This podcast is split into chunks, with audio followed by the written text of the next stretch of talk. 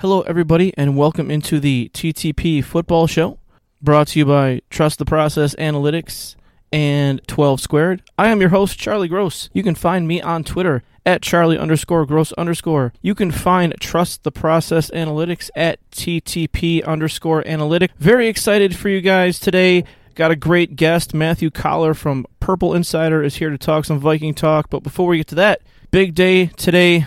We have launched our player grades along with the competitive completion percentage for week two. Those are all live on our Patreon. The link will be in the uh, description of the podcast. Once again, we'd like to thank Matthew for coming on the show. And here he is, Matthew Coller from Purple Insider. Well, ladies and gentlemen, welcome into the podcast. And it is Minnesota Vikings Day. Uh, with me today is the owner, founder of Purple Insider, you can find him on Twitter at Matthew Coller. It is Matthew Coller. Thanks for coming on, man. Yeah, sure. How are you?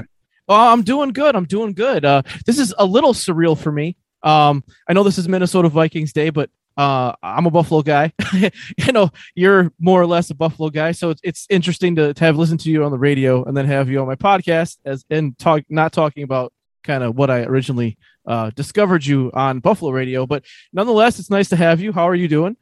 I'm doing good. I'm wearing currently a uh, UB basketball T-shirt, so um, there you, you know I'll, we'll always have the Buffalo roots. You have never, you have not left the motherland behind completely.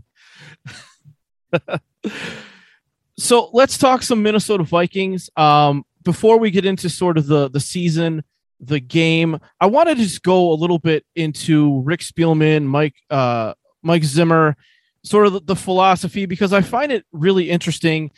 For a long time, the Vikings have been, even going back to Cris Carter, Randy Moss, that kind of thing. To me, they were always this perennial 10 win playoff contending team. And then I don't want to say they've died a slow death. Um, you know, since they got there, they won the division twice. They finished second, but for a team that that's building around kind of defense and running the ball, and you brought this up, I think, on your podcast either today or, or yesterday the offensive line has sort of never been been great for for a team that really banks on running a defense. For some reason, they haven't maybe tried that hard, or at least haven't. It hasn't worked out for them when it comes to building the offensive line.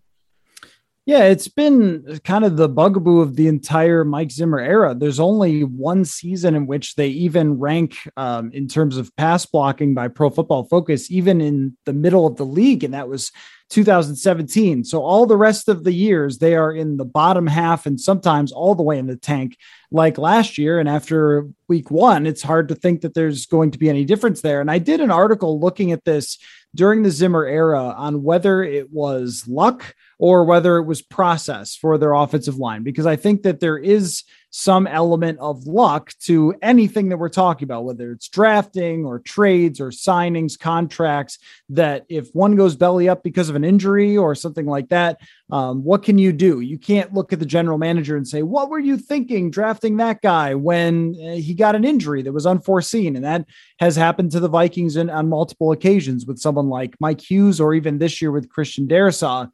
Um, but you know, you go back and what you find a lot of is trying to sort of put it together with paper and glue and and you know a couple of um, you know paper clips and and tape and stuff like that. And i mean there's been a lot of like let's try to sign this guy who another team got rid of who signs for $2 million and hope that that works. And you go back to, you know, 2016. Now on one side or 2000, yeah, 2015, 16 on one side of the offensive line, Matt Kalil is a good draft pick for them. Everybody thought, oh, this is a great draft pick, solidify your left tackle. And then he just fell off the face of the earth after his first season. That's bad luck. The process was good in drafting uh, Matt Kalil, but it just didn't work out.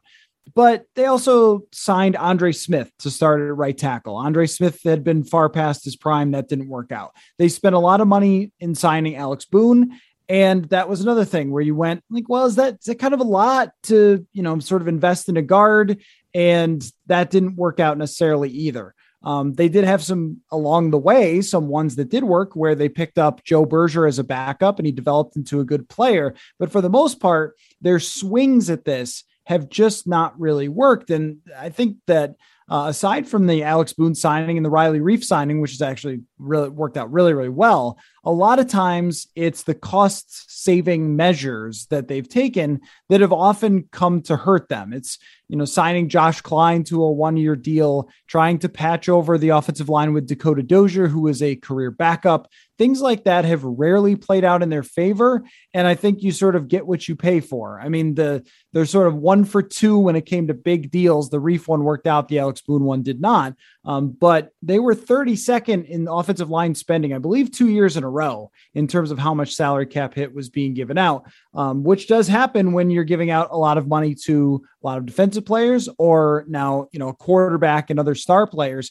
Something has to suffer. And I think that's why, you know, sometimes I'll see people on Twitter sort of say, like, oh, I'm tired of everyone saying don't pay quarterbacks, don't pay quarterbacks. It's, I think when you pay a quarterback, you have to ask yourself, well, what can we get away with suffering if we do pay this quarterback? And I think the Vikings have, uh, whether it's been their choice or not, they've spent a lot of draft capital recently and it still hasn't worked out. Um, but, you know, it's been the offensive line that has been the one position group that's truly suffered uh, because they haven't been able to get a Joe Thuney or or spend big money on a, a free agent uh, that is a better play, say, than an Andre Smith or a Josh Kline. And I think that's a big part of it. And then there's another there's some other process things too like when you draft a center and he's not a good pass blocker in college he's not going to be a good pass blocker in the NFL and when you're setting up your team to run first in 2021 uh, and you draft a guy for his run first ability in the first round, uh, there's a lot of questions to be asked there. Was that really the right way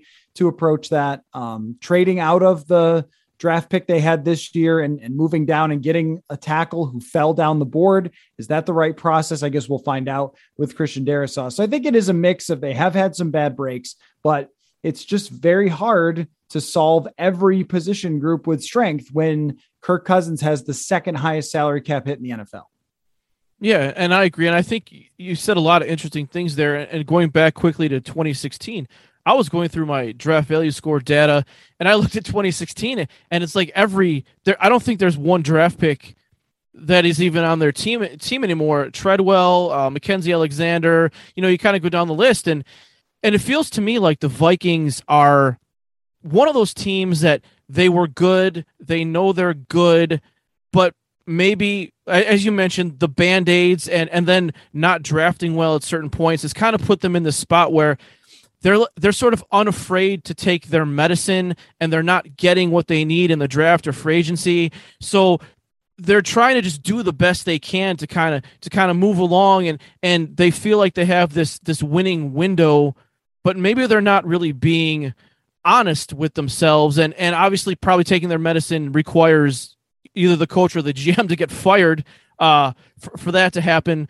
But it's a really interesting team. You know they just there seems to be no rebuilding with them. Yeah, no, correct. And the way that you end up in NFL purgatory, I mean, the Vikings could write a book on it, which is uh, you pay a quarterback a lot of money who can't overcome the shortcomings of your roster. That's like the starting point for this. But if you have uh, lucky drafts, um, you can, but they have had unlucky drafts. And I'm sure that you know there's been a bunch of different data studies on how much is luck and how much is teams doing the right things and so forth but i've never found any particular team to be magically good at it or just incredibly horrendous at it maybe the raiders are kind of testing that in recent years but over a long stretch of time and the vikings in 2015 have one of the best drafts I mean, maybe in history. I mean, they get Danielle Hunter, Stefon Diggs, Eric Kendricks, and Trae Waynes. Uh, that's an incredible draft. And then the very next year, as you mentioned, Mackensie Alexander left and came back, but he is the only one still here. And, and that's not even a major impact player. And if you look at their recent drafts, none of them come within any universe of what 2015 did for them. And, and it, I think if you're going to have so much cap space tied up in a few players, I mean, we put it on Cousins mostly, but this is also a team that's tried super hard to keep all of their stars. And what do we always talk about with the Patriots? And of course, Brady has a lot to do with this, but the Patriots were just very, very smart when it came to this is a guy we can replace. This is a guy we can't replace. And with the Vikings, uh, they don't want to replace anyone. Uh, if you were here when the team was good, they want to keep you.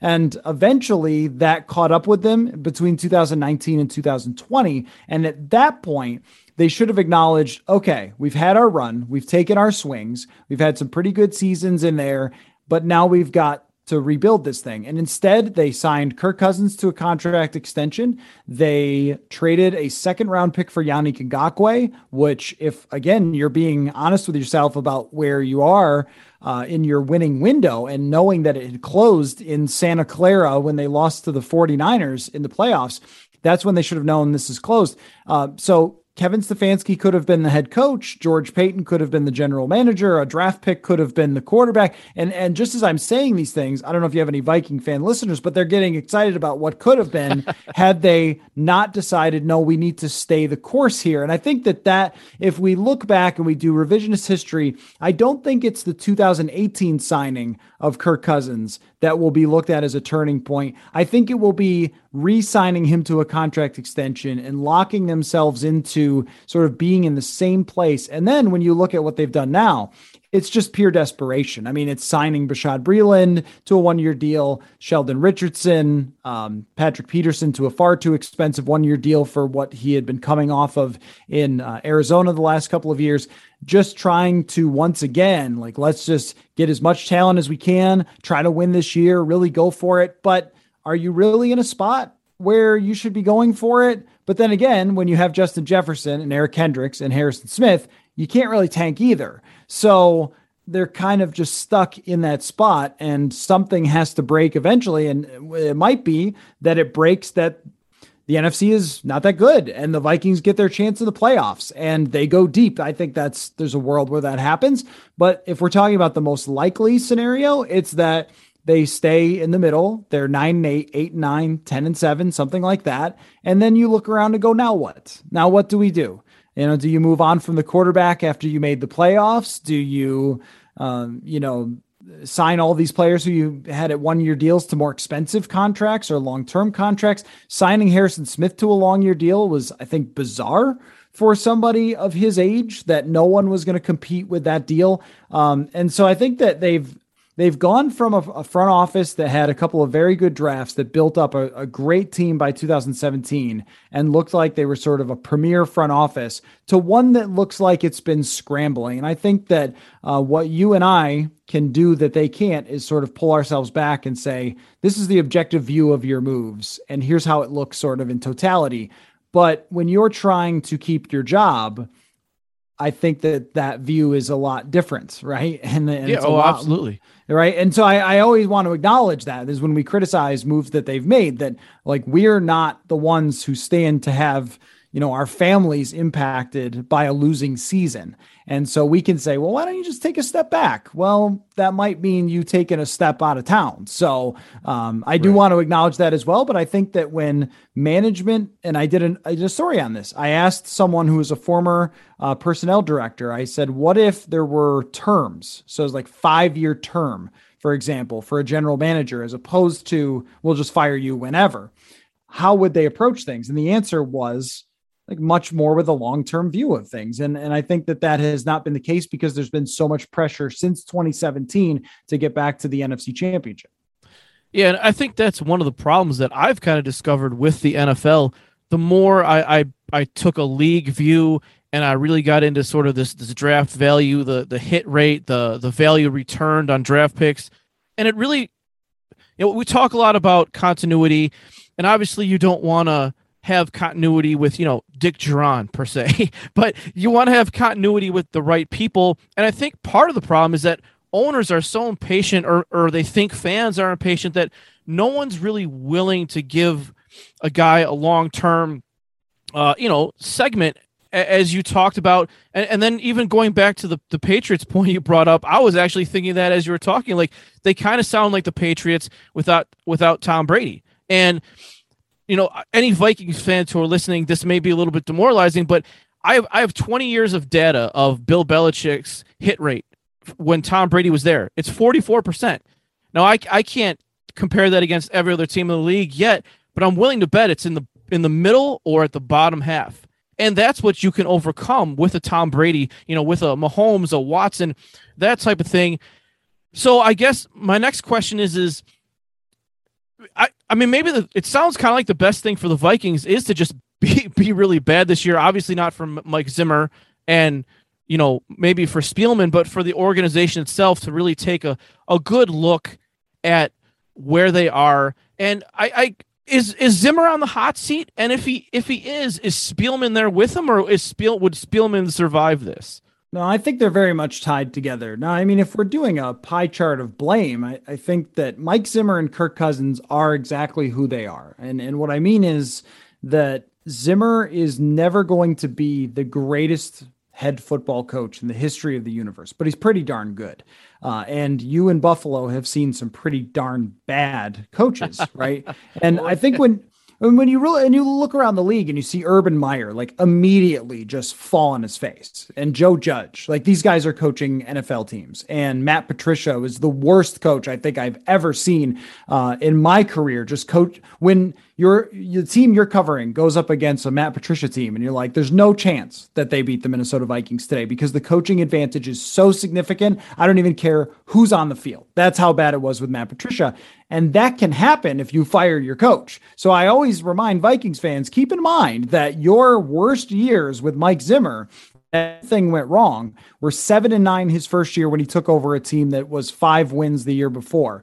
And then uh, eight, seven, and one, eight and eight and seven and nine last year when they had to completely rebuild the defense and lots of players, including Danielle Hunter, got hurt last year. So that makes it very tough. Kirk Cousins is always going to have the exact same strengths and weaknesses as a quarterback that he has. So if you put those two in the perfect positions to win. We've seen Zimmer can take a team to the NFC Championship in 2017. We have not seen Kirk Cousins be able to take a team farther than 8 and 8, which uh, you know, 10 and 6 one year, but you know what I mean, the 500 type of quarterback. Sure. And so as management, you look at these things and and you say, well, if we have this quarterback who's very expensive but can't get us much farther, then what exactly are we doing to make sure that he can get us farther, right? Like, what does he need? He probably needs an incredible offense around him. But you have a defensive coach that says, but wait a minute, I'm a defensive coach. You brought me here to win with a number one defense like I did in 2017. And so I want all the defensive players and all the money spent on defense. And you, you just have this like, three people who are sort of going in different directions. It's like, what does the front office want? What does the head coach want? What does the quarterback need to succeed? And it hasn't really been like conducive since um, Kirk Cousins got here. And so I look at it as, you know, the front office is probably the most responsible because of the just poor contracts, the decisions with the draft that have not worked out, uh, luck or not luck, the goal is to win. You have to have them hit at some point, or you're just going to lose your job. Um, that said, I think that what the fan base would prefer is probably just new, new, and new. And I think they are all tied together because in 2018, when they signed Kirk Cousins, Mike Zimmer went to the podium and said this was a unanimous decision that we all decided that Kirk Cousins signing him was the right decision. And at that point, you all sealed your fates together. Like if Kirk doesn't play well, if your defense doesn't dominate, if your drafting doesn't work out, then all of you are probably out because that's the NFL. And I think that the staleness of just sort of doing this thing where you win one, you lose one year after year, I think it wears on everybody. So I don't think there's there's anyone who could really survive this. Um, and maybe nor should they, unless there's that one scenario where it all clicks into place and they're fantastic and they get on a run and they go to the NFC Championship or they go to the Super Bowl.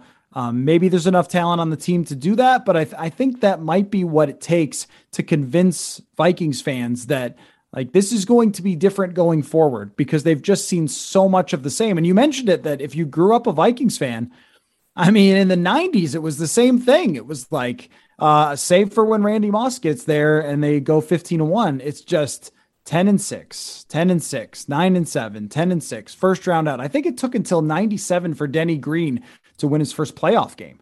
And so right. it's just always the kind of the same thing over and over again. And so I don't I don't I don't think that ownership would look at a failed season here and say, well, you know, let's keep this person and move on from that person. I think it would be a um, a house cleaning, so to speak. Like it would be like what the Lions did: trade your quarterback, change your right. GM and coach, go a completely different direction. Yeah, and, and sometimes that's necessary just to energize the fan base, and he, I mean, even energize the owner. I mean, I'm sure owners get get sick of this as well. Looking at their schedule, this is this isn't the best schedule. This is a tough schedule. Well, and and I will say that they disappointed me last week. I picked them in a survivor pool against the Bengals, and they let me down. So, what do you think? I, I know we're this is a proje- projection here, but where do you see the season going? I mean, do you? The Packers can't really be that bad. I mean, that would be like shocking. You should have traded Aaron Rodgers three months ago. Bad. So, what do you think is kind of the most likely? Is it that eight and nine, nine and eight, or are I thought they were maybe more like a six and eleven team uh, when, when I kind of did some work in the off season. Yeah, and I think that this is something that is hard for some Vikings fans to deal with, uh, and I think it's hard for the front office to deal with. Is in reality, you probably have about a six or seven win team and maybe you can get to nine or 10 if things go your way, which they didn't in week one. You fumbled, and maybe the guy was down, maybe he wasn't, but we're always playing this game.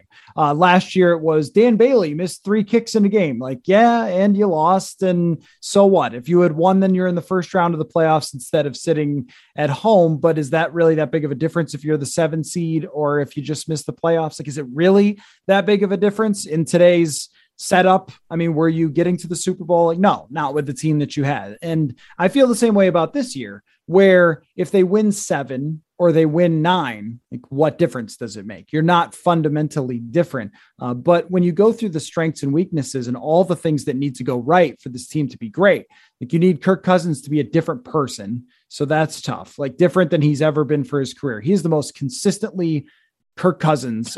you know, just every year, every year is exactly the same. Every almost every game, uh, like you know, going into it uh, in the first quarter, like where this thing is going with Cousins, and uh, so you know that you're capped at about ten wins when you have him as your quarterback. Uh, you know that you've got enough talent to not lose a, a, ton of games because you have Justin Jefferson and Adam Thielen and Dalvin Cook, but your offensive line is still supremely weak, and the uh, the secondary is very fragile. If one person goes down, it could be a huge problem. Um, Anthony Barr is already out. Everson Griffen is hurt this week, so your defensive line is weakened, and there's just not a lot of depth here at all. And um, I've, I've gotten, of course, from fans who say, well, well, a lot of teams don't have depth. Right, but usually you're not dropping from an all pro to someone who's never played in the league before and is undrafted or something. I mean, that's the case throughout this roster. It's just extremely, extremely top heavy. So I look at it as, yeah, they, they could end up being something like seven and 10. They could end up being something like 10 and seven. Uh, and if the Packers don't snap back pretty quickly, there might be a race there like there was in the NFC East because I don't think Chicago's any good and right. I don't think Detroit is any good. You could end up with this really sad division this year and it's been a strong division for many years but uh, you know it, it, looks like it's going to be um, sort of an ugly fight throughout the season unless one of these teams proves me wrong and obviously like you said the Packers have the best chance of being like ah remember when we were laughing at the Packers week 1 well they're 13 and 4 like I still think that's very possible. Right. So so basically, uh, last thing before before we go, I know you got to get going. Things probably aren't going to go well uh, this weekend against the Cardinals. I mean, obviously, people say you know week one tends to lie, and I agree. But I mean, the Car- Cardinals look really good. Uh, they're at home, so um, you know, unless I think their their their run defense is suspect, but they've got a pretty nice defensive line over there and pass rush. So I think things are probably uh, not going to go that great for the for the Vikings this weekend. Yeah, and I think that based on the week 1 results you would say definitely not. But there's also this part of me that has seen Mike Zimmer find ways to fight to survive year after year after year. And I, so I am actually picking the Vikings in this game, and I could be uh, very foolish. Who knows? I I also said last week they'd win by two touchdowns. They did not do that. Uh, in fact, since I've been here, which I think is now six years, I have been absolutely awful at picking wins and losses for this team. like I, I've got a lot of things on on lockdown, but picking wins and losses, this is why I don't gamble because I am just bad at it across the league. Terrible at picking wins and losses. Um, but I'm sort of taken back to a game where the Vikings played Philadelphia. Uh, maybe it was 2019, and Philadelphia had a great defensive line and a capable young quarterback, Carson Wentz, who at the time was sort of thought of as uh, being really good. And now that's changed a little bit, but you know, at the time, same with uh, Kyler Murray, like rising star quarterback. And they struggled at corner and they loved to load the box. And what happened was the Vikings play actioned them to death and hit on a bunch of big plays to Stefon Diggs. And I could see that same thing happening against Arizona, that even though they are loaded at, at different places and they have an exciting quarterback, um, but I think that Zimmer has a schematic advantage over Cliff Kingsbury, and all they are is two or three deep shots to Justin Jefferson away from putting points on the board, playing from ahead, running Dalvin Cook. So I, I think this is a week where they could be much more competitive from the outset and play a really tough game against Arizona. But on the other hand, if they lose and Kyler runs around and throws a bunch of touchdowns, I mean, you're talking about a lot of pressure because they play Seattle and Cleveland after that. And, and that's even though those games are at home, that's really tough. And there's going to be no convincing me that they're going to win a whole lot of games there. And as you mentioned, the, the schedule is not super easy. So uh, this week carries a lot, a lot of pressure for everybody. Well, I appreciate you coming on, Matthew. Uh, before we get out of here, let people know where, where they can find you. They can find your work, your podcast, all that stuff. Yeah, sure thing. Uh, purpleinsider.substack.com is the website. And uh, Purple Insider is the podcast as well. So wherever you get your podcasts, Spotify, Apple, whatever, uh, just type in Purple Insider. Had Cris Carter on the show yesterday. Oh, that's um, awesome. Vikings legend. Yeah, no, actually, he was he was really awesome. We talked to him about his favorite catch that he ever made as a Viking and about you know a lot of different things. Justin Jefferson, he broke down Jefferson, so it was cool. So if anybody wants to check that out, they can. Thank you, Matthew. Yeah, thanks for having me.